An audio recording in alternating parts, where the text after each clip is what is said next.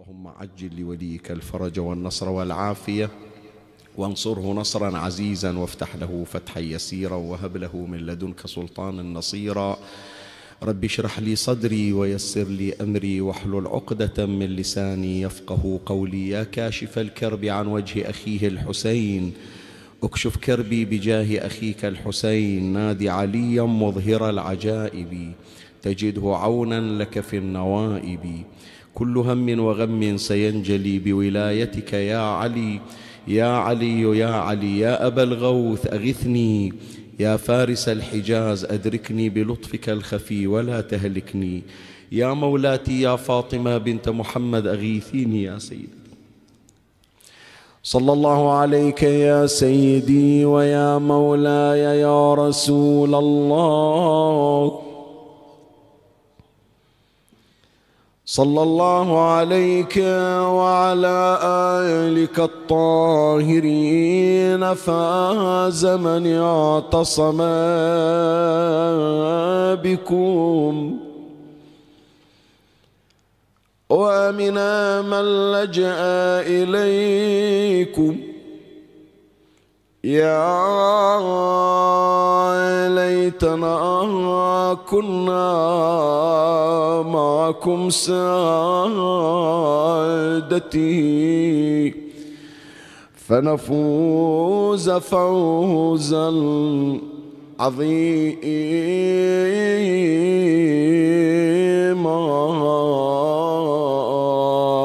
يا غريب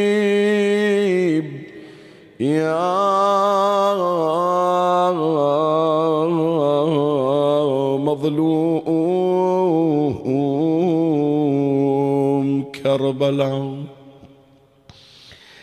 هذا الذي تعرف البطحاء وطأته. والبيت يعرفه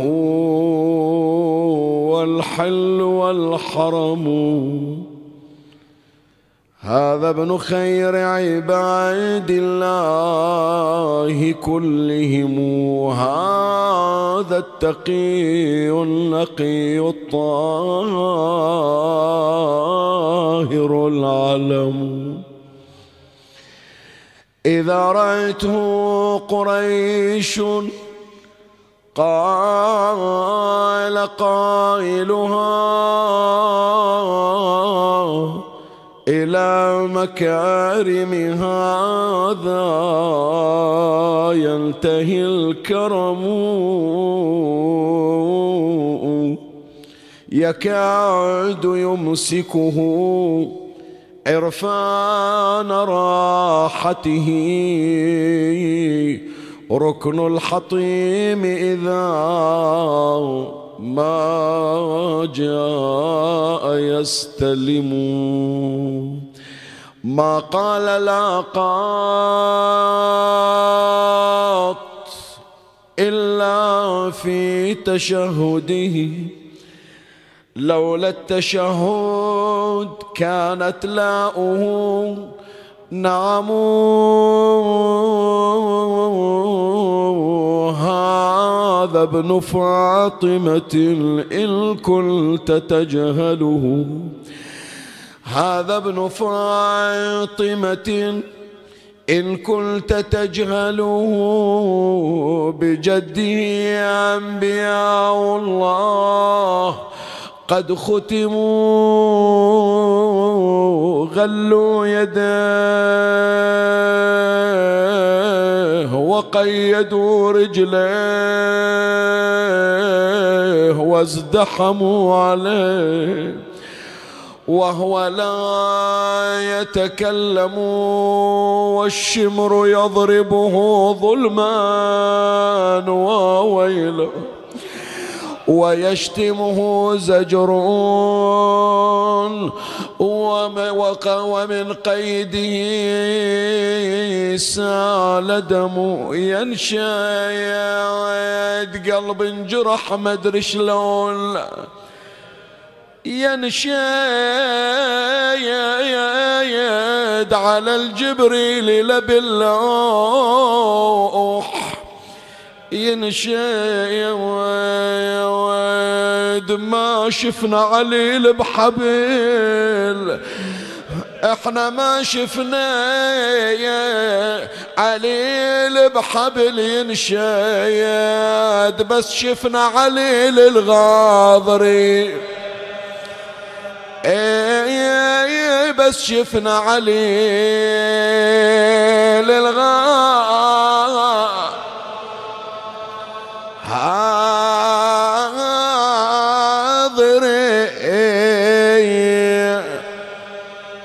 لحن لحن عليل مثل حنت النيب. لحن مقيد والسياط عليه لحن شحاله من نظر للروس. لا حين فوق رماح وعيال سبيع اي فوق رماح وعيال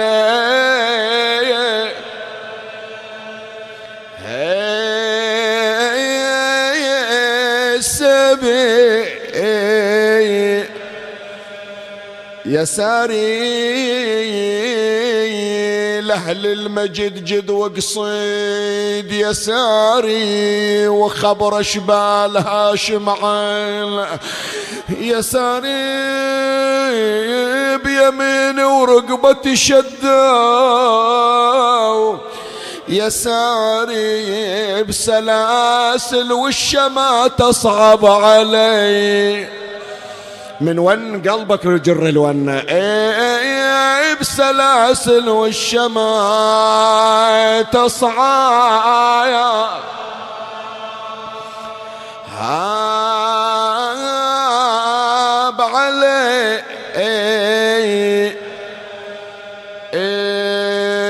مرة وبزين العابدين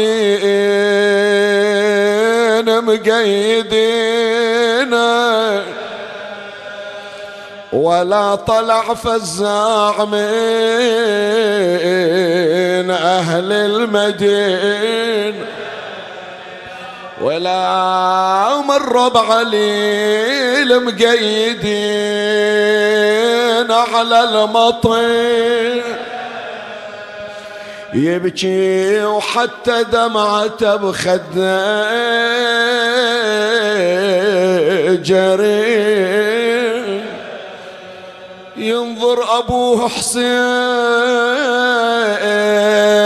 تحت الأعوج. وعم أبو فاضل سهام في وسط عينه. ولا مروا على الناقة يا ويلي وانحنى الراء وتحركت فوق الثرى جثة بلار وتحركت صوب النهار جثة العب وزينب تنادي سفرة القشرة علينا. مرت مولاتي زينب على ظهر الناقة والكل ينظر إليها وينادي خارجية صاحت سبايا ونتستر بدينا. وأن نريدها حنة ترجعنا إلى أيام عاشوراء سبايا ونتستر بدينا.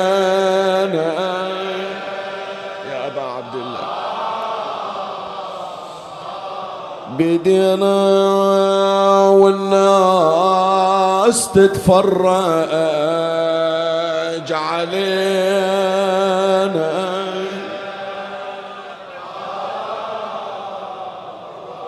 زينب تقول زين العباد مقيدينا ويصيح أبويا حسين. ويصيح أبو يا حسين وين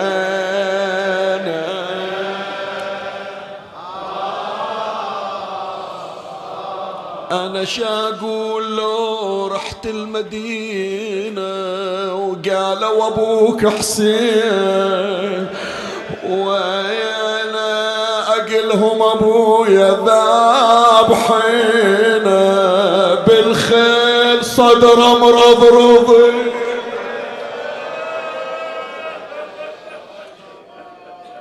إنا لله وإنا إليه راجعون. قال إمامنا جعفر بن محمد الصادق صلوات الله وسلامه عليه. ارتد الناس بعد الحسين عليه السلام إلا ثلاث. أبو خالد الكابلي ويحيى بن أم الطويل وجبير بن مطعم ثم إن الناس لحقوا وكثروا. هذه الرواية الشريفة التي يرويها العلامة المجلسي على الله مقام في بحار الأنوار في الجزء 71 صفحة 220 ويرويها أيضا غير العلامة المجلسي. فيها إثارة جدا مهمة تستوقف الكثيرين للوهلة الأولى. شوف أول شطر يجيب الإمام الصادق عليه السلام ارتد الناس بعد الحسين. ثم يستثني الإمام سلام الله عليه من الناس كلهم ثلاثة. ذكر أسماءهم وسيأتينا إن شاء الله ذكر أسمائهم. بس هذه العبارة ارتد الناس بعد الحسين. يتبادر إلى الأذهان شنو يعني؟ يعني أن الناس قد كفروا. ولما أقول بأن الناس يعني غالبية الناس كفر ثم أستثني ثلاثة تخيل أنت حجم خطورة هذه العبارة. يعني كأنما الناس بعد مقتل الإمام الحسين عليه السلام كفار إلا هؤلاء الثلاثة. طيب كم إشكال يجينا؟ ما أكثرهم. أولا شلون أحكم بتكفير الناس كلهم؟ مع العلم الناس يصلون يصومون. سواء اختلفت مشاربهم أم لم تختلف. هي واحدة. ثانيا غير ذول الثلاثة اللي ذكرهم الإمام الصادق عليه, عليه السلام وهو أبو خالد الكابولي ويحيى ابن أم الطويل وجبير ابن مطعم. زين أكو آخرين في منهم شيعة أهل البيت في منهم من أهل البيت أيضا. زين ذولا شو نسوي بيها يعني؟ نحكم بكفرهم مثل ما نتصور؟ إذا هناك معنى آخر للردة ومن هنا يا أحبتي ركزوا هذا راح نبني عليها بحثنا لهذه الليلة. أكو مصطلح يسمونه ردة عقائدية وأكو ردة لغوية. شنو الردة العقائدية وشنو الردة اللغوية؟ الردة العقائدية التي تدخل في عقيدة الفرد. فلان ارتد عقائديا يعني كان مؤمنا فتحول من الإيمان إلى شنو؟ إلى الكفر. هذا المعنى غير مراد عند الإمام سلام الله عليه. إنما هناك معنى ثاني يسمونه ردة لغوية يعني أرجع إلى العرب ماذا تعبر عن الردة الردة يعني الرجوع. ما تسمع يقول لك ساعات ضربة مرتدة؟ ما تسمع يقول لك مثلا أن هذه القذيفة قد ارتدت؟ رميت حجرا فارتد علي. شنو يعني ارتد علي؟ مو معنى هذا بأن الحجر كفر. وإنما الحجر وجهته باتجاه معين ثم اصطدم بشيء وعاد من جديد إلى الخلف. هذه الردة اللغوية التي يراد بها الرجوع. الإمام الصادق يقصد هذه الردة الناس بعدهم مسلمين الناس ما كفروا لا زالوا يعتقدون بالله. ولا زالوا يتشهدون الشهادتين ويقولون أشهد أن لا إله إلا الله وأن محمد رسول الله صلى الله عليه وآله.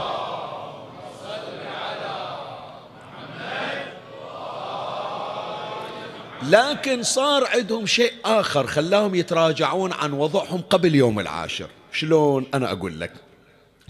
قبل يوم العاشر يحبون أهل البيت. بعد يوم العاشر أكو ناس صاروا يدورون المصلحة وعرفوا بأن المصلحة تصطدم مع هذا الحب. فقعد ويا نفسه تلبالك بس هو عمر بن سعد اللي خير نفسه؟ التاريخ كشف عن عمر بن سعد. بس كم واحد على شاكلة عمر بن سعد؟ ما أكثرهم إلا أن التاريخ لم يوثق. بعضهم التاريخ وثقهم. كانوا من محبي أهل البيت. عرفوا بأن أهل البيت المصلحة المالية ما تمشي وياهم. المصلحة المالية لازم يروح إلى طريق آخر. فاختاروا المصلحة النفعية على المصلحة الدينية والعقائدية. أكو ناس من هذا النوع. أكو قسم ثاني وهذا اللي حكى عنه الفرزدق إلا ذكر قلوبهم معك وسيوفهم عليك. شنو يعني؟ يعني يقول لك هو صح أنا أحبك وأعتقد بأنك أنت إمام لكن هذا الاعتقاد إذا درت عنا السلطة راح أحاسب عليه. وأنا راح أتضرر. أولا راح أتضرر نفسيا وجسديا وأسريا وماليا واجتماعيا. وأنا شو اللي يجبرني؟ إذا هو الحسين صدق إمام عند الله الله راح ينجيه وإذا الله يريد قتله أنا إيش قد راح أدفع عنه؟ فأكو ناس هالشكل خيروا أنفسهم. يحب للحسين لكن يقول لك بعد مصلحتي أو خوفا من الضرر. الناس حتى الذي ما اشترك في المعركة. أكو بعضهم إحنا ذكرنا بعض الأسماء في أيام عاشوراء سواء هذا العام أو الأعوام السابقة. آثر أن يبتعد. آثر أن يتجنب حتى الالتقاء بشخص من أهل البيت. ما نحكي عن الحسين على شرف الحسين وما نحكي عن زين العابدين على شرف زين العابدين. أي شخص هاشمي بل أي شخص يوم من الأيام سلم على الحسين صافح الحسين صلى ويا الحسين. أكو بعض الأشخاص من الخوف هذول تجنبوا تجنبوا أنه الناس تحس بيهم شيء من محبة أهل البيت على يحسبونهم في خط المعارضة خط الثورة يخافون ما وراء عاشوراء. ركز في العبارة. لا تتصور أن معركة الطف انتهت. يخافون أن هناك تصنيف فيما بعد هل أن لثورة كربلاء أتباع أو لا؟ هل أن هناك أشخاص يتعاطفون لو لا هل هناك ثورة قادمة بعد ثورة كربلاء لو لا فيقول لك أنا ليش أنا أبين للناس أنه يوم من الأيام صليت ورا مسلم ابن عقيل؟ خاف يقولون أن تاريخه قبل عشرين سنة كان يصلي ويا علي بن أبي طالب فلهذا ابتعدوا عن أهل البيت. ناس سدوا على أنفسهم الباب. ناس لا رادوا إذا ما طلعوا إلى المعركة يريدون يعوضون بعد المعركة. هذه أمور ركزوا فيها أحبتي. كانوا يحتملون يقولون الحسين يمكن ينتصر. إذا ما انتصر وانتصر جيش عمر بن سعد. إذا إحنا لابد نسوي شيء إلا ما سويناه في أيام نهضة الحسين. إذا ما اشتركنا في المعركة مع الحسين أو ضد الحسين الآن إذا جابوا السبايا إلى الكوفة راح نصيح عليهم خوارج. وراح نطلع شماتة بيهم. وراح نرجم رأس الحسين بالحجارة. حتى نثبت للدولة بأنه ترى إحنا وياكم متعاطفين وياكم. ولهذا يا أحبتي أسألكم سؤال هذول اللي تسمع عنهم بأنهم في هذه الأيام يتصدقون على زينب وأخوات زينب وأطفال زينب. وهذول الذين رضخوا رأس الحسين على الرمح بالحجارة. وهذول اللي شمتوا بأهل البيت. لا بعد راح أقول لك أكثر. هذول اللي سحبوا جسد مسلم ابن عقيل بالحبال. هذول منين نازلين؟ من الفضاء؟ أسأل يعني. من كوكب المريخ جايين ذولا؟ مستوردينهم جايبينهم من الشام من دول أخرى من إفريقيا أو من فلان مكان ما يعرفون أصلا؟ عشرين سنة يا إخواني الآن إحنا نحكي سنة 2023 أحكي لك عن سنتين سنة 2003 منو ما يذكر شنو صار بسنة 2003 إلا موجودين أتصور حتى الشباب يعني. عاشوا على الأقل يتذكرون ذيك الفترة. ترى هي عشرين سنة يا جماعة كانوا يصلون وراء علي بن أبي طالب. تدري لو لا عشرين سنة. قيسها اليوم كأنما سنة 2023 ارجع إلى سنة 2003 حتى الطفل يتذكر. أبو العشرين سنة يتذكر. على الأقل بالسماء. هذول اللي سحبوا جسد مسلم وجسد هاني ابن عروة وهذول اللي طلعوا التمر وتصدقوا بيه على أيتام الحسين. وهذول اللي رموا راس الحسين بالحجارة ترى هم اللي كانوا يصلون وراء علي بن أبي طالب. الآن ما أقول لكم الشيعة لا. شيعة أمثال حبيبي بن مظاهر مسلم بن عوسجة وقفوا موقف مشرف.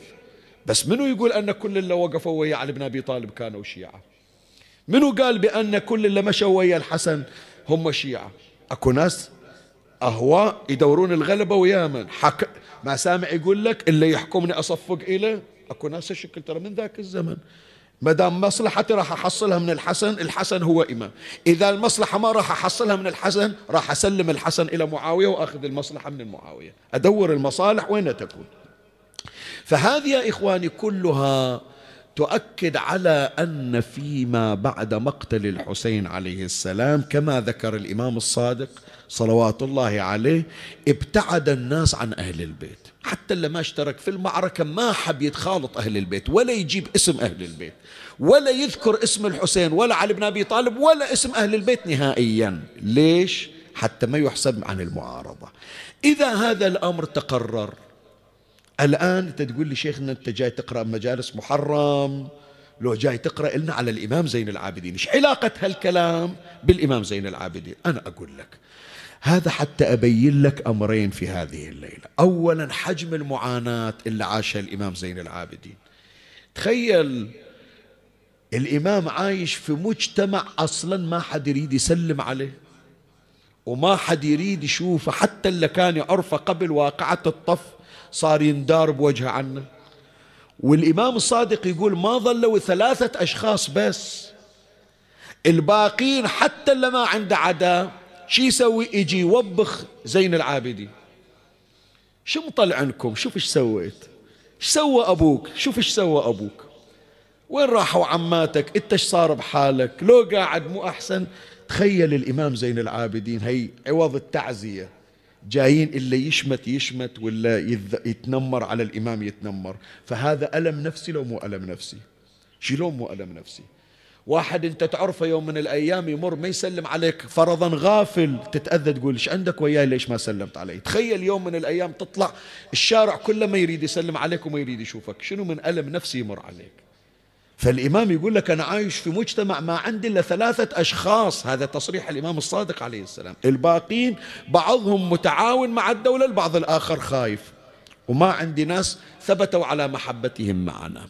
زين هذا أول أمر. من معاناة الإمام. المعاناة الثانية اللي أكثر مرة واحد يقول أنا مو بحاجة الناس الحمد لله ما راح أمد إيدي إلى الآخرين. ببيتي وكل شيء متوفر عندي أو على الأقل راح أطلع أدور لي مكان ثاني غير هذا البلد. مو قحط صحيح لو لا؟ بس تخيل الإمام زين العابدين مطلوب من عنده يؤدي رسالة إلى ذول الناس اللي ما يحبونه وما يريدون يسلمون عليه. حتى أقرب لك هذا تخيل هذا الآن مجلسي. وهالوجوه النورانية وأحبتي الله يحفظهم. من أجي إلى المجلس وهو قاعد ينتظرني يريد يسمع شيخ ياسين إيش عنده. فأنا أعرف أقرأ له لأنه شايف إقباله علي وأنا مقبل عليه ولازم أثمن هذا الجهد اللي جاي يقدمه إليه بس لما أجي إلى مجلس المجلس كله يقول شيخ ياسين ما نريدك تقرأ إحنا جايين إلى غيرك شلون أنا أعرف أقرأ له فتخيل الإمام زين العابدين عنده رسالة راح يعيش وياهم الآن ثلاثين سنة أو أربعين سنة. ويريد يبلغ رسالة. دور جدة دور جدة علي دور جدة النبي شغل أبوه شغل عم الحسن الآن راح يتممه. ما عند أحد يريد يقعد وياه ما عند أحد يريد يسلم عليه. إذا يريد يحكي يقول له لا تحكي لا تأذينا. خلاص اسكت اقعد ببيتك أنت وعماتك وخلاص. هذا شلون الإمام يأثر بيهم. فلهذا مهمة من مهام الإمام زين العابدين أن يبتدئ بإعادة ترتيب الصفوف ويرجع الناس إلى محبة أهل البيت من جديد. الأزمة اللي خلقتها واقعة الطف عند البعض والبعض مو قليل من أصحاب المصالح أو من أصحاب الاهتزاز والخضوع والخنوع. لازم يرد يحركهم الإمام ويرجعهم يحبون أهل البيت من جديد. وهذه مهمة ليست بالمهمة السهلة بل هي من أخطر المهام. فلهذا يا إخواني بحث هذه الليلة فيما تبقى عندي من دقائق بعنوان مهام سجادية. الليلة في ذكرى شهادة الإمام زين العابدين سلام الله عليه. الإمام بمجرد أن استلم مهام الإمامة بعد مقتل أبيه الحسين عليه السلام. كانت عنده مجموعة من المهام. في الحلقة الأولى المجلس الدعيسي قبل ساعة وشوي من الآن قدمت الحلقة الأولى وذكرت أربع من مهام الإمام زين العابدين عليه السلام التي قام بها. ذكرت مهمة التصدق والإطعام ذكرت مهمة قضاء حوائج الآخرين المحتاجين وغير المحتاجين ذكرت مهمة إنشاء موسوعة خاصة بالأدعية والمناجات ذكرت مهمة تأسيس الشعائر الحسينية. وهذا أتيت بما لا مزيد عليه في ذلك البحث. ووعدت الإخوة قلت لهم هناك مهمة خامسة تحتاج إلى توسع تركتها لهذا المجلس الشريف. مهمة إعادة التأثير في الناس. شلون الإمام إجا إلى مجتمع ليس فيه إلا ثلاثة يريدون أن يقفوا معه والباقون يبتعدون عنه؟ أعاد الإمام ترتيب أوراقهم وأعادهم إلى محبة محمد وآل محمد صلوات الله عليهم أجمعين.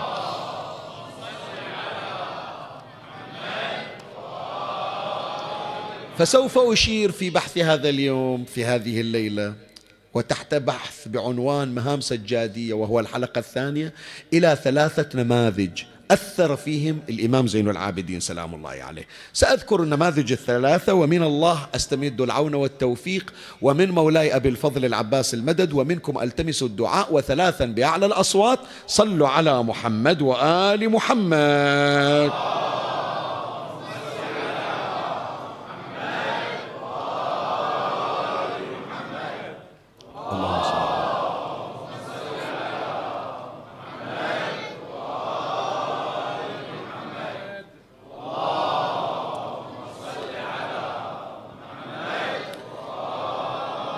مولاي الكريم اسمعني وفرغ لي قلبك واعرني سمعك وأقبل علي. بكلك هذا هو البحث الثاني من سلسلة مهام سجادية وأشير فيه إلى المهمة الخامسة الذين أثر فيهم الإمام زين العابدين. خاف من التمهيد اللي قدمته لك تصير عندك نظرة سوداء تقول اذا الإمام عاش ويا ناس أصلا ولا واحد من عندهم يحبه ولا قدر يأثر فيهم.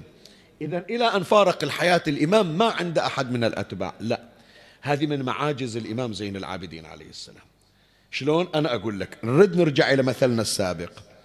مرة تيجي جنابك أنت محضرين إلك مجلس مكون من ثلاثة آلاف شخص أو خمسة آلاف شخص. كلهم جايين مقبلين ومستعدين يسمعون شو تقول. هذا الأرضية مفروشة إلك. ومرة ناس ما سامعة عنك. تخيل رادود ولد تو راح يصعد منبر. عمره عشر سنين ما سامعين صوته ويمكن يتنمرون عليه. وتاليها هذا الطفل أبو العشر سنين يكهرب لك الحضور ويخليهم ينشدون إلى. هذا إنجاز لو مو إنجاز؟ هذا هو الإنجاز الحقيقي. الإمام زين العابدين عليه السلام من خلال الرواية نستطيع أن نقول أنه ابتدأ من مما يلي الصفر. ما عند أحد يسمع له.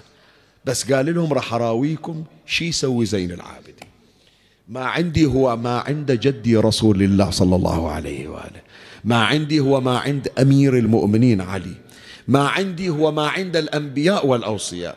ما أنتظر الناس تجي كلها لو ما عندي أحد. أأدي المسؤولية أأدي المهمة. وهذا درس يا إخواني من الإمام زين العابدين. لا تنتظر تصفيق الآخرين. شباب اسمع إيش أقول لك. لا تنتظر التصفيق والثناء من الآخرين. إذا عندك مشروع وتريد المشروع لازم تبتدئ من حيث أنت. شفت الناس ساعدتك اشتغل واستثمر إقبال الناس. شفت الناس ما ثمنتك ما أتراجع. لازم أثبت إلى الناس بأني قادر على صنع المعجزات لأن خطي هو خط أهل البيت. خط أهل البيت مرة يجي واحد من الأئمة مثل الإمام الرضا كل المنطقة تبايعه ويضربون اسمه على العملة. ومرة يجيني واحد من أهل البيت إمامي صاحب الزمان عجل الله فرجه الشريف العالم كله يريد يقتله وهذا إمام وهذا إمام. والإمام الحجة يصنع ما صنع جده الإمام الرضا. ما ينتظرون والله ما أشتغل إلا إذا جو الناس. خطيب من يقول والله ما أقرأ إلا إذا شفت الحضور مليان؟ ما يقدر يؤدي خطابته. وحتى إذا أدى الخطاب الخطاب آنية. واحد يجي يريد يصلي جماعة يقول والله ما أعرف أصلي إلا لازم الجامع مفول ومليان. ويا اثنين ثلاثة من يصلي ويا خمس نفرات ما بيها روح صلاته. بس الواحد من يجي يصلي إلى نفسه حتى لو نفر واحد حتى لو بروحه يضيء المسجد من إشراقة إيمانه وولائه فلهذا تشوف الحالة حالة الحب للعمل حالة الحب للمشروع هي التي تخلق نورا يجذب الناس كالفراش إلى النور. الإمام زين العابدين ما عنده أحد. لكن شوف إيش سوى الإمام زين العابدين. أول نموذج أثر فيه الإمام. قال خلي أبدي بذول الثلاثة. الثلاثة ذولا أشوف الواحد من عندهم عن مليون. فكأنما كأنما قاعد أشتغل على ثلاثة مليون مو على ثلاث أنفار. وقد كان. خلي أذكر لك الرواية من جديد. الرواية عن الإمام الصادق عليه السلام. قال ارتد الناس بعد الحسين إلا ثلاثة. أبو خالد الكابلي ذول الثلاثة. ويحيى ابن أم الطويل اثنين. وجبير ابن مطعم. الإمام الصادق عليه السلام يقول ثم إن الناس لحقوا وكثروا. يعني ابتدى الإمام زين العابدين بثلاثة. تاليها ترس الدنيا بذول الثلاثة. والثلاثة اللي هم حجر الأساس سووا هم جامعة الإمام الصادق عليه السلام اللي تسمع عنها التي شرقت وغربت اليوم أوروبا تكتب عن جامعة الإمام الصادق. هذه الجامعة شلون أول ما صارت يا جماعة؟ بألف نفر بعشرة آلاف نفر بثلاثة ويا زين العابدين.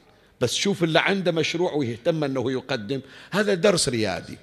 أنا أدري شباب يمكن واحد بقلبه الآن يسأل يقول شيخ ياسين ذولا الأسماء الثلاثة اللي ذكرتهم الغريب ما يوم من الأيام على المنبر سمعنا اسم واحد من عندهم.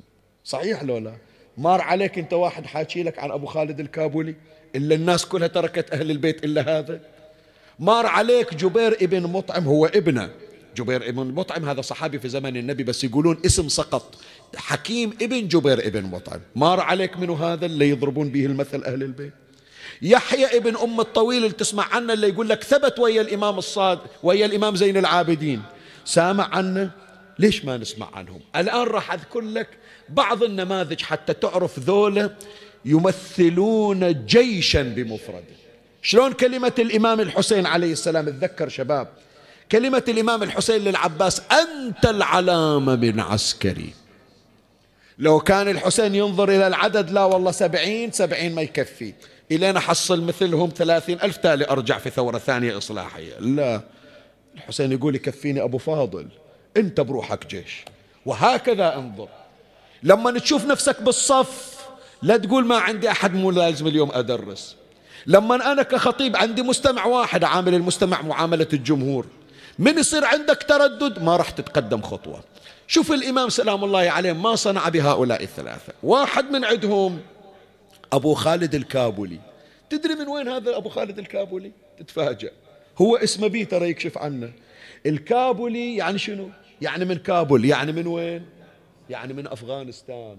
رجل أفغاني تخيل. شخص أفغاني يجي ويتعلق بالإمام زين العابدين عليه السلام ويقول له يا ابن رسول الله إذا الناس كلها خلتك حتى اللي محسوب من أرحامك ويدعي بأنه بينه وبينك دم تركك وراح عنك ودور مصلحته أنا جاينك من أفغانستان أوقف وياك إلى الموت ما أخليك. خلي أقرأ لك الرواية عن الإمام الصادق عليه السلام. يرويها الشيخ محمد علي التستري في كتابه قاموس الرجال. هذا كتاب مهم. الجزء العاشر صفحة 431 الرواية عن الإمام الصادق يقول كان سعيد بن المسيب والقاسم ابن محمد ابن أبي بكر وأبو خالد الكابلي من ثقات علي بن الحسين. شوف الكلمة الغريبة. إلا كانوا سابقا دائما قاعدين على سفرة الإمام الحسين ما يوثق فيهم زين العابدين مو كلهم طبعا بس هذولا في طليعة الثقات. واحد يجي من أفغانستان يصير قريب من الإمام زين العابدين ويضحي بكل شيء بحيث الإمام يقدم هذا الأفغاني الكابولي على ذاك اللي يدعي بأنه هاشمي وخذل أهل البيت. وراح أصدمك الآن برواية غريبة وعجيبة. مؤذية ترى هي تجرح القلب. صدق يعني. تجرح القلب. الرواية يرويها العلامة المجلسي على الله مقامه عن الإمام زين العابدين عليه السلام. شوف شي يقول الإمام. وتأمل بها حتى تعرف بأن هذه من الجروح ويمكن أشد من الجامعة اللي على صدر الإمام. قال ما بمكة والمدينة عشرون رجلا يحبنا. تحتاج ثلاث ثواني شوية تصفن. وتتأمل في العبارة. ما بمكة والمدينة كم نفر؟ مو عشرون ألف. عشرون رجلا يحبنا. حتى اللي يجون ساعات نتلاقى وياهم في الطواف أو يجون يزورون قبر جدنا قلوبهم تشتغل علينا. يعطونا حكاية وتاليها تجي الطعنات بظهورنا من وراهم. شقد هذا ألم؟ شقد هذا ألم في قلب الإمام سلام الله عليه. يعني. بس قال التحدي هنا. جيت إلى بلدتين ما فيها عشرين شخص كلهم لو أصحاب خوف لو أصحاب تخاذل لو أصحاب مطامع. خلي أخلق من عندهم محبين. خلي أصنع من عندهم ناس متعلقين. بدأ الإمام بهؤلاء الثلاثة أول واحد ذكرنا اسمه أبو خالد الكابولي. زين. الثاني منه هذا يغير هذا يغير الآن تصورك. يسمونه يحيى ابن أم الطويل. هذا تتفاجأ الآن وأنا بنفسك. أنا اللي أحكي لك هم أنا متفاجئ. من إجيت أقرأ عن يحيى ابن أم الطويل. تبين أنه واحد من أصحاب الإمام الحسين عليه السلام. ركز في العبارة. هذا واحد من أصحاب الإمام الحسين. يعني شلون حبيب بن مظاهر شلون مسلم بن عوسجة. هذا واحد معدود من أصحاب الإمام الحسين. زين السؤال اللي في قلبي ولا في قلبك. إذا من أصحاب الإمام الحسين ليش ما حضر في واقعة الطف وقتل في المعركة؟ هل يطلق عليه بأنه متخاذل؟ هذا يجاوب على تساؤل عند الكثيرين. إحنا نتصور كل واحد ما حضر يوم عاشر يعني شنو؟ يعني متخاذل. جنابك تصور الحسين جمع كل شيعي في معركة الطف وكل شيعي موالي قتل. من الذي سينقل فضائل أهل البيت؟ من الذي سيروج للتشيع؟ من الذي سيحدث بما جرى في واقعة الطاف؟ كرامات أهل البيت منو ينقلها؟ كرامات علي بن أبي طالب منو ينقلها؟ حادثة فدك ومظلومية الزهراء منو ينقلها؟ ما جرى على الحسين ما جرى على الحسن منو ينقلها؟ إذا أنا جمعت كل شيعي وأبت في واقعة الطاف. لابد أن يبقى هناك أشخاص هم يقومون بمهمة الترويج للتشيع. ثم شباب ركز في العبارة جدا مهمة. تعرف أنت استمرت المنابر تشتم علي بن أبي طالب. يعني هناك سياسة إعلامية مسح إلى الأدمغة يراهنون على الأجيال القادمة ما يريدون هم يعرفون شيء عن أهل البيت. فإذا كل الشيعة انفنوا في واقعة الطف وإجا منبر ثاني سب علي بن أبي طالب. شلون يبقى التشيع؟ سؤال أسأل. لازم يبقى هناك أفراد هم الذين يحملون هذه المهمة. والآن الصدمة اللي يمكن أكبر. أنا مشير إليها لكن الآن أوصل لك أسماء الآن لن تسمع عنها. راح تنصدم. تقول معقولة ذول الأشخاص كانوا على قيد الحياة؟ يعني انقتل الحسين وهم موجودين. واحد منهم كميل ابن زياد اللي تقرأ دعاءه. كميل ابن زياد ترى كان موجود. تلميذ أمير المؤمنين. وخادم للحسن والحسين. كان موجود في أيام كربلاء. ترى ما قتل إلا الحجاج الثقفي. الأغرب والأغرب قنبر. قنبر خادم الحسن والحسين. قنبر من أصحاب أمير المؤمنين ومن حواري أمير المؤمنين. قنبر من حملة قضية أمير المؤمنين حملة شرطة الخميس من أصحاب الأسرار. الناس تتصور بأن قنبر كان ميت قبل كربلاء. لا ترى كان موجود في أيام كربلاء. عندك خبر لو لا؟ وبقى إلى زمن الحجاج وتم قتله. بعد تتذكرون في أيام شهر رمضان ليلة عشرين شهر رمضان منو اللي كان عند راس أمير المؤمنين؟ ويقول له يا أصبغ لا تبكي إنها الجنة. سامع عن الأصبغ بن نباتة لو لا؟ هذا واحد من حواريي ومن خواص أمير المؤمنين ومن حملة الأسرار. ترى الأصبغ كان موجود على قيد الحياة تدري لو لا؟ ولهذا أول مقتل كتب عن الإمام الحسين مقتل الأصبغ ابن نباتة. لو كل الشيعة يا إخواني جمعهم الإمام الحسين في واقعة الطف وما بقى شيعي واحد شلون راح يبقى التشيع؟ منو راح ينشل الولاية؟ ولهذا واحد من الذين أسهموا في نشر الولاية الآن فاجئك هذا يحيى ابن أم الطويل أحد أصحاب الإمام الحسين وأحد أصحاب الإمام زين العابدين. ابتدأ المشروع الأموي بسب علي بن أبي طالب. تدري وين كان السب؟ في على منبر أمير المؤمنين في مسجد الكوفة. هذا عقب يومين بعد الحسين ما اندفن. يعني يوم 12 محرم هذا الحكي سنة الواحد والستين. صعد عبيد الله بن زياد وشتم الحسين وشتم أمير المؤمنين. وهذا الشتم مو تفريغ لا. يريد يقول الآن خلاص زمن محاضرات سلوني قبل أن تفقدوني هذا مسحوه من ذاكرتكم. الآن راح نجيب لكم محاضرات جديدة تمسح اسم أهل البيت وفضائل علي بن أبي طالب. منو اللي وقف قام يدافع؟ ومنو اللي حرك الولاء في النفوس؟ هذا اللي ثبت ويا الإمام زين العابدين. يحيى ابن أم الطويل. خلي أذكر لك الرواية. الرواية يرويها العلامة المجلسي في بحار الأنوار الجزء 71 صفحة 220 واحد يسمونه اليمان ابن عبد الله. هو يسولف يقول إحنا تعجبنا. قال رأيت يحيى بن أم الطويل وقف بالكناسة. شوف الجرأة. شوف البطولة اللي صنعها زين العابدين. الخطيب اللي جاي من الدولة صاعد على المنبر في مسجد الكوفة هو واقف. يحيى ابن أم الطويل عد باب المسجد ويقول أنا بنفسي إعلام. إذا بني أمية عندها في الشام إعلام أموي أنا إعلام زين العابدين. خلي يقطعوني بس أبق التشيع والحب لمحمد وآل محمد صلوات الله عليهم أجمعين.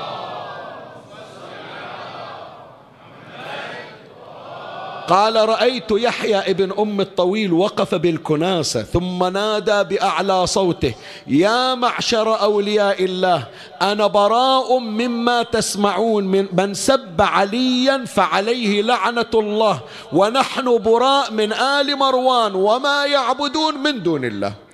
كل ما حاولوا يمحون فضائل علي بن أبي طالب يجي يحيى ابن أبي ابن أم الطويل يوقف بالشوارع ويثبت الناس على ولاية أمير المؤمنين. إلى أن إجا زمن الحجاج الثقفي. قال زين شو نسوي إحنا وياه هذا؟ هذا بروحه مجنننا من غير جيش ومن غير إعلام. شو نسوي وياه؟ جابوه إلى الحجاج ابن يوسف الثقفي. قال له شوف اللي يخلصك من الموت شيء واحد. شفت اللي سويته؟ خليت الناس يحبون علي بن أبي طالب؟ نريدك توقف بالشوارع وتتبرى من علي وتشتم علي. قال والله لو تقطعني إربا إربا. تدري إيش سووا به قطعوا يديه ورجليه وقطعوا رأسه في وسط الطريق تنكيلا به. لكن كان أحد الذين ثبتوا مع الإمام زين العابدين سلام الله هذا نموذج أول ثلاثة أشخاص يا إخواني نحن مدينون بالفضل لهم بعد الله وأهل البيت. اهتموا في ترسيخ ولاء أهل البيت في نفوس الشيعة حتى وصل التشيع إلى ما وصل إليه. كل من شغل الإمام زين العابدين. بعد القسم الثاني النموذج الثاني. سؤال شباب إحنا عندنا قصة الإمام زين العابدين في واقعة الطف. من قتل الحسين إخذوه يوم الحادي عشر. الإمام زين العابدين إلى الكوفة من الكوفة إلى الشام من الشام إلى كربلاء. من كربلاء إلى وين؟ إلى المدينة. من وصل زين العابدين للمدينة إيش سوى؟ سؤال أسأل. إيش تتصورون شباب؟ يمكن بعض من أولادنا يظنون الإمام رجع خلاص فتحوا له المجال واستلم مسجد جد النبي وصارت عنده الدروس وصار يصلي صلاة جماعة والناس تبوس إيده وتبوس راسه. هل هذا الذي وقع؟ شو تقولون؟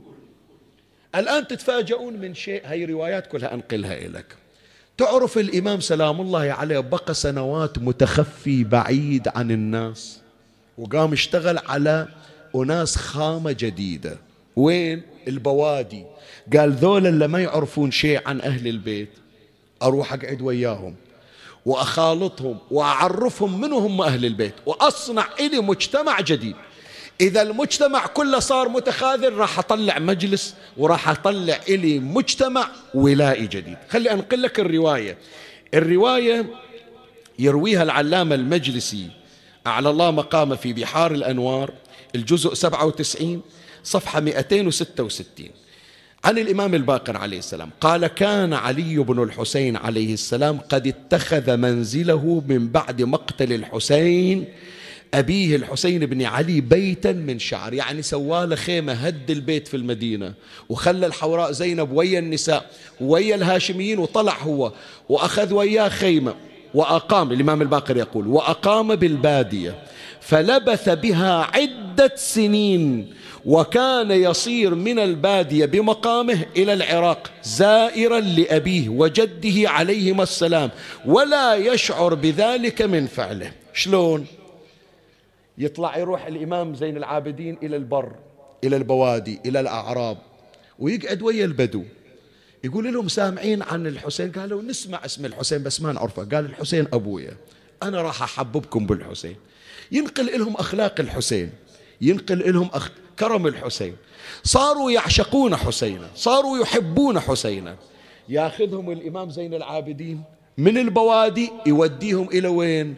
إلى زيارة قبر أبيه الحسين عليه السلام.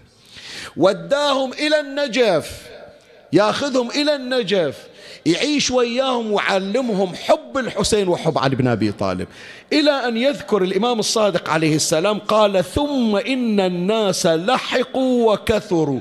يعني هذول الأعراب اللي ما كانوا عايشين إلا فقط على الرعي صاروا قد تشربوا بحب محمد وآل محمد صلوات الله عليه.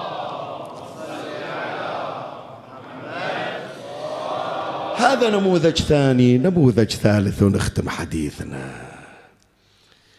اسم مجهول هو مو مجهول يمر عليك. لكن ما نعرف عنه شيء. الليلة لازم أذكرك به حتى تعرف ما صنع الإمام زين العابدين. سامع عن أبي حمزة الثمالي لو ما سامع؟ مر عليك الاسم؟ زين. أبو حمزة الثمالي متى يمر عليك؟ منو يقول لي؟ في شهر رمضان. أكو دعاء يسمونه دعاء أبي حمزة الثمالي. صحيح لو لا؟ منو أبو حمزة؟ وشنو وزنه؟ وشنو هالدعاء اللي إحنا ما يمر علينا شهر رمضان إلا لازم نقرأه؟ والأغرب يا إخواني من أجمل ما مر علي أكو واحد من مراجعنا العرفانيين يسمونه آية الله السيد عبد الأعلى السبزواري. سامع عنا السيد السبزواري لولا سيد السبزواري رجل العرفان رجل السلوك رجل القرب من الله عز وجل. يسألون عن سر النجف الأشرف. قالوا إيش معنى النجف الأشرف؟ بيها نورانية. خلي أمير المؤمنين طبعا أمير المؤمنين سر الأسرار. بس أكو شيء روحاني بالنجف. فينقل السيد السبزواري يقول رأيت أربعين فقيها. يصلون في صحن أمير المؤمنين صلاة الليل يقنت كل واحد منهم في ركعة الوتر بدعاء أبي حمزة الثمالي كاملا. دعاء أبي حمزة الثمالي تاخذ فيه على الأقل ساعة إلا عشر ساعة وهي قراءة مرجع مو قراءة واحد يريد يطوي. والمرجع عمره ثمانين تسعين مية سنة. بصلاة الوتر اللي البعض يستكثر أربعين مؤمن استغفار إله هذا يقنت بدعاء أبي حمزة. يقول هي من الأسرار حتى تعرفون روحانية النجف. هذول تربية علي بن أبي طالب. زين منو أبو حمزة الثمالي هذا؟ أنا أقول لك منو هو. يسمونه ثابت ابن دينار أو يسمونه ثابت ابن أبي صفية. ويكنى بأبي حمزة الثمالي. شوف مقامه الآن تتفاجأ. خلي أقرأ لك الرواية. الرواية عن الإمام علي بن موسى الرضا عليه السلام. يرويها الشيخ العطاردي في مسند الإمام الرضا الجزء الثاني صفحة 455 أرجوك أبوس إيدك بس تسمع هالكلمة هذه أريد أشوف شو تأثر بقلبك. قال أبو حمزة الثمالي في زمانه كسلمان في زمانه. تحتاج صفنة شوية. هذا منو اللي يحكي هالكلمة؟ مو شيخ ياسين اللي يسولف؟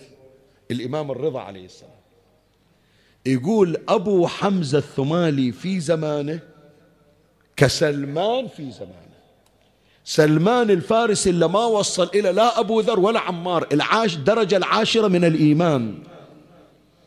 سلمان اللي صار منا أهل البيت. سلمان اللي يجي لأمير المؤمنين وقد فارق الحياة فيفتح عينيه ويتبسم كما كانت فاطمة تخرج يدها من الكفن وهي فارقت الحياة. أسرار سلمان. يقول الناس ظنت عقب سلمان خلاص ما راح يجي واحد مثل سلمان. يقول إجا واحد مثل سلمان بزمانه. مثل ما علي عند سلمان زين العابدين عند سلمان. لكن منو سلمان زين العابدين؟ أبو حمزة الثمالي اللي تقرأ دعاءه في شهر رمضان. شوف الرواية الثانية وما أجملها. الرواية الثانية يذكرها الشيخ الطوسي في اختيار معرفة الرجال الجزء الأول صفحة 141 قال هو أبو حمزة الثمالي يسولف يحكي لنا. قال والله إني لعلى ظهر بعيري في البقيع. جاي المدينة أريد أزور وأمشي. إذ جاء رسول فقال أجب يا أبا حمزة. قوم بسرعة لا تزور اقطع زيارتك وتعال. خير. قال الإمام الصادق ينتظرك يريد يشوفك. قاعد الإمام ينتظرك على شوق وعلى لهفة غريبة. ينتظر جيتك. اسمع. قال فجئت وأبو عبد الله عليه السلام جالس فقال إني لأستريح إذا رأيتك. يقول قلبي متروس هموم. يوم اللي أريد أرتاح أقول متى يجي أبو حمزة الثمالي حتى بس أشوف وجهه؟ هذا منو اللي يدخل الراحة على قلب المعصوم؟ المعصوم اللي يجون الملائكة جبرائيل يحضر عنده. تاليها يقول أنا راحتي عد منه من أشوف أبو حمزة الثمالي. وأما الرواية الأخيرة وهي ختام المجلس يرويها العلامة المجلسي في بحار الأنوار الجزء 95 صفحة 82 لا خلي أقرأ لك هذه الرواية وانظر ماذا يقول. هو أبو حمزة الثمالي يقول كان علي بن الحسين صلوات الله عليهما يصلي عامة ليله عامة ليلته في شهر رمضان. فإذا كان السحر دعا بهذا الدعاء هذا دعاء أبي حمزة الثمالي لا تقرأ اللهم لا تؤدبني بعقوبتك ولا تمكر بي في حيلتك. من أين لي الخير يا رب؟ ولا يوجد إلا من عندك. ومن أين لي النجاة؟ ولا تستطاع إلا بك. لا الذي أحسن استغنى عن عونك ورحمتك. ولا الذي أساء واجترأ عليك ولم يرضك خرج عن قدرتك. ثم صار يكرر ويقول يا ربي يا ربي يا ربي حتى انقطع النفس. وصلى الله على محمد وآله الطاهرين. اللهم صل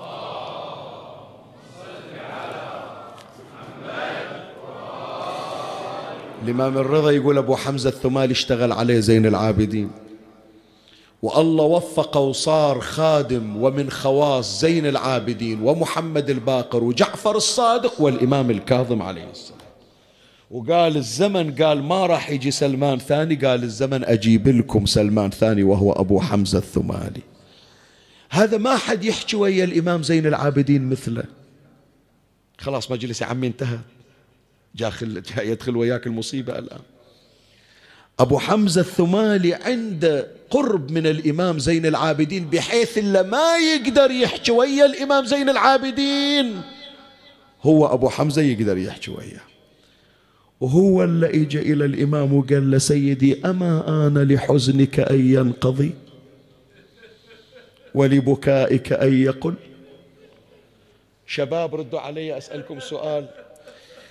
تقدر انت واحد يلي قاعد تبكي الآن على الحسين تقبل واحد يقول لك متى بتبكي متى بتترك البكي على الحسين؟ هذا الطفل الآن اللي قاعد منكس راسه ويبكي ما أقدر أقول له إلى متى هالبواكي. شلون أنا أتجرأ وأقول لزين العابدين بسك؟ شلون أتجرأ وأقول له خلاص كافي؟ تقدر اليوم تقول لصاحب الزمان خلاص كافي بواكي؟ هذا أبو حمزة يقدر. مو لأنه زاهد في البكاء على الحسين لا. لكن كسر خاطر زين العابدين. شايف انت هذا عمي من واحد يوقع مغمى عليه كل المجلس يتفازع إلى يشيله وهذا يجيب له ماء يقول ارحم روحك شوية. هو مجلس ساعة لا ربع. زين العابدين ثمانية وثلاثين سنة. لا أكل لا شرب. يجيبون له الماء يا ابن الحسين. اشرب لك قطرة ماء. قال كيف أشرب الماء؟ وقد سمعت أبي الحسين ينادي وحق جدي أنا عطشا ما بي كل ما أشوف الماء قدامي إذا عمي أبو فاضل ما رضى يشرب الماء. شلون أنا أقدر أشرب الماء؟ يذكرني يرجع لي شريط الذكريات. يقولوا له زين كل الطعام قال قتل أبي الحسين جاية. زين ما يخالف ابن الحسين. قوم شوي اطلع من البيت. انت ما طول قاعد بالبيت. مرة تشوف عمتك زينب مرة تشوف أم البنين مرة تشوف فاطمة العليلة. حتى لو تريد شوية تهدأ وين تهدأ؟ إيه اطلع برا شوية. امشي بالشارع. على الأقل حتى ذول النسوان من يشوفونك راح تهيج أحزانهم. من تطلع يمكن يهدؤون شوية. يطلع من البيت. يمشي يوصل إلى سوق القصابي. يشوف واحد من القصابين يأشر على ابن أبويا خذ الكبش روح ذبحة. لا تنسى أول قدم له الماي خله يرتوي. حتى هذا الكبش إذا شرب الماء أعرض الماء مرة عليه ثانية. يوقف زين العابدين. أنتم معاشر القصابين لا تذبحون الكبش حتى تسقونه الماء. قال له سيدي مو جدك النبي هو معلمنا هو قايل لنا. الحيوان يستحق هذا روح ولنا في كل كبد حراء أجر؟ لازم نعطيه ماي. قال وجبي الحسين على التراب. ينادي اسقوني شربة من الماء فقد تفتتت كبدي من شدة العطش. كأنه يقولوا له بعد هذا سوق القصابين لجة مرصوبة إذا كل يوم راح يمر عليك هالموقف راح تتهيج. شو تسوي بينا؟ نسوي حسينية يعني بالسوق. روح اطلع بطريق ثاني. يجي عند المسجد يوم الثاني وإذا واحد قاعد عند الباب أنا غريب ارحموني. يوقف زين العابدين أنت غريب؟ إي والله سيدي أنا مو من المدينة. قال له يا غريب تعال سايلك. لو قدر الله لك أن تموت في هذا البلد. أهل المدينة يعيفونك على التراب تصهرك الشمس بحرارتها. لو يجيبون لك جفن واحد يغسلك ويشيلون نعشك. قال سيدي غريب لكن أنا مسلم حق المسلم على المسلم. إذا مات أن يغسله يكفنه يحفر له قبر يصلي عليه يواريه حتى لو ما يعرفه ما دام درى عنه مسلم. قال وأبي الحسين على تراب كربلاء ثلاثة أيام بلا غسل ولا كفن. بعد المدينة تأججت من بكاء زين العابدين. منو يقدر يحكي وياه؟ أبو حمزة المقرب من الإمام. إجالة قال له سيدي والله من خوفي عليك وإلا هم إحنا قلوبنا ترى حرة على أبيك. لكن أما آن لحزنك أن ينقض ولبكائك أن يقل. قال لا أبا حمزة شكر الله مساعيك. أنا أعرف هذا مو مال بغض وعداوة لا هذا مال شفقة. بس أبا حمزة اسمعني يعقوب عنده 12 ولد. ولد من الأولاد غاب عنا كم سنة. ما بي حتى خدش واحد. يدري عنا على قيد الحياة. يا أبا حمزة وأنا نظرت بأم عيني. إلى ثمانية عشر شباب هذا على يمينه وذاك على شماله إلا ريحانة رسول الله مقلوب على حر وجهه عمي أريد من عندك الليلة صيحة ترجعنا إلى موسم عاشوراء. شباب ردوا علي أخو أنا وياكم 13 ليلة. قل لي الحسين شو اللي قال بنا على وجهه؟ الأجساد كلها على الظهور. ليش الحسين على وجهه؟ ما حكى لك ملا الياس يوم عاشر من طاح الحسين من على الجواد ما سواله وساد من التراب؟ يعني توسد على ظهره شو اللي قلبه على وجهه؟ أحكي أسكت رد علي. ركله شمر في خاصرته.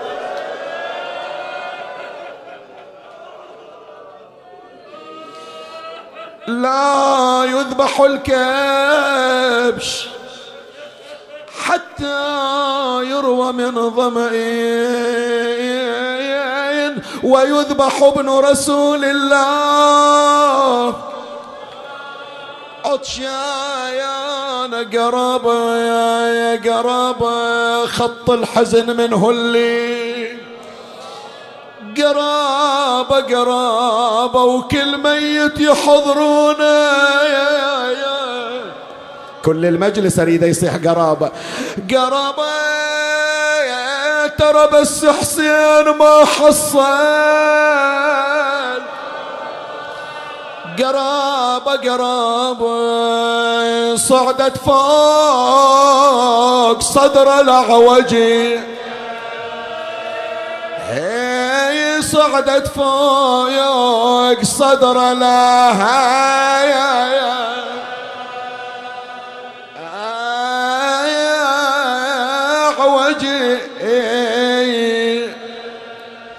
أبو حمزة كنا يسأل الإمام يقول له سيدي أنا عندي سؤال محيرني إلى الآن. صار لك ثمانية وثلاثين سنة من يوم عاشر لهالتاريخ. وانت نشوفك منحول محدودة بالظهر أثر لقياد بعدها على صدرك. يوم اللي جيت يوم 13 شلون شلت أبوك؟ 72 جنازة وجسد أبوك كله أسلحة. شلون شلت ذيك الساعة؟ اسمع لسان حال الإمام. ما ينشال. ما ينشال شيلن وسدره ابويا مكسر ضلوعه. يا لك والله على هذا التوفيق. ما ينشايل ما ينشال شيلن وسدره وسدره. ابويا مكسر ضلوعه. وسدره يا يا يا يا منه الجاب كافوره. وسدره ومن كفن غريب الغاضري. ومن غريب الغاية. حاضري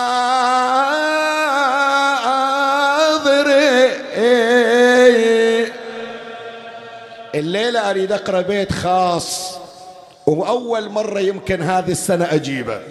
قارنا بس نيتي الليلة مختلفة. إلى ذول الشباب اللي راح يطلعون لزيارة الأربعين. اللي محضرين حالهم للزيارة. واللي عنده صديق كل سنة يسافر وياه والسنة صديقة تحت التراب. وقبل لا يطلع يروح للعراق أول راح المقبرة قال سامحني يا أخوك. كل سنة نزور ويا بعض. سنة أول مرة أطلع وأنت ما أنت وياي. وإذا أكو أم من الأمهات قاعدة الآن بالمجلس عندها ولد كان محضر ثياب السوداء للزيارة ودفنته.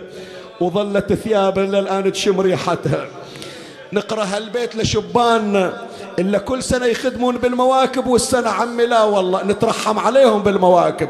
زين العابدين يقول ما تم ما تم أريد أنصب على الشبان. اي عمي مجلسنا خلى كل حنة.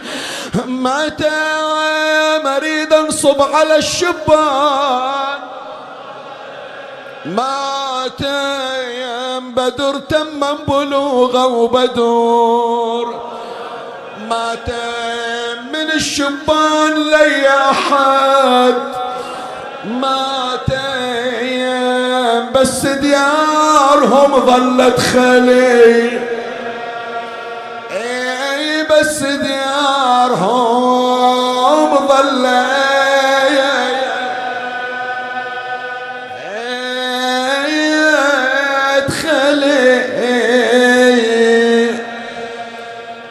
الأبيات قريناها بطبقة الجواب. خلي نقراها بطبقة القرار لا نتأثر في القلوب أكثر. ذيك البدور اللي بمنازلنا يزهرون. والليل كله من العبادة ما يفترون. سبعة وعشرة عاينتهم كلهم غصون. تقرأ له لا؟ ما خلت لنا كربلاء شيخ ولا شاب أويلي لو شفت جسم اللي على المسنات مطروح وذاك الشباب اللي بصباح العريس مذبوح ولو شفت الأكبر ما لمتن بكثرة النوم. البيت عليك ترى. ما خلت لنا كربلاء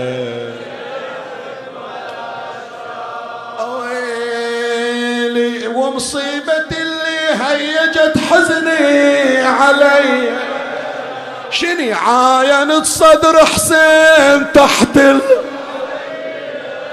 وقلبي انكسر من ركبه وزينب. مطية كل ما طلع منا قمر في المعركة غاب بالرخصة من السادة بيت الختام. يقول له أبو محمد ارفع راسك ارفع راسك. اللي يفقد الحسين ما ينزل راسه. الحسين رفع رؤوس الملايين. الكون كله ارتفع بعزة الحسين. قال له أبو حمزة تدري شو اللي مخلي راسي يتنزل؟ قال له شو اللي منزل راسك؟ قال له ما نكست راسي.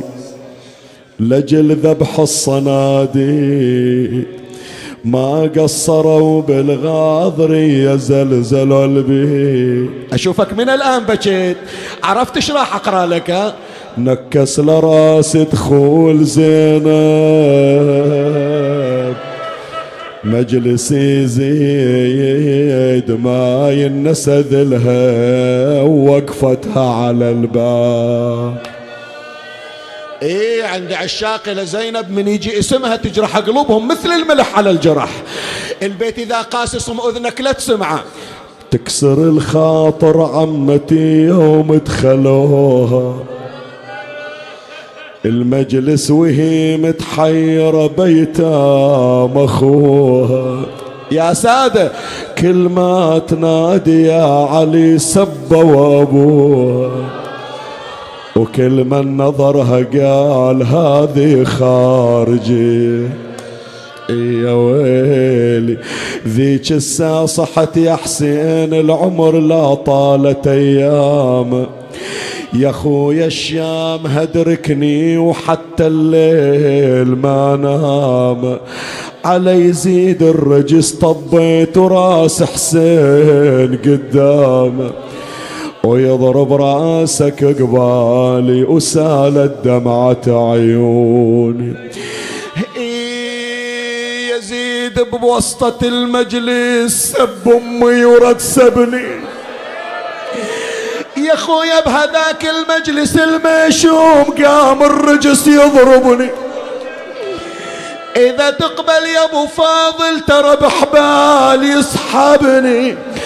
ويقول لي راح أبو فاضل وسالت دمعة عيوني. رادت تعتب زينب. على منو تعتب يا جماعة؟ تعتب على الحسين؟ راسه قدامها ينضرب بالعصا. ما يطاوعها قلبها تعتب على الحسين. تعتب على من على أبو فاضل معلق راسه على الرمح. ما يطاوعها قلبها. قالت أكو واحد بالنجف يسمونه حلال المشاكل. ما واحد يطيح بشدة ويصيح يا علي إلا ويحضر له. خلي أشوف انادي يمكن يفزع البنت. صاحت يا نور المساجد والمدارس. ويا ذباح كل سبعة وفارس علي علي تقبل يا مل الدين حارس. يدخلون زينب في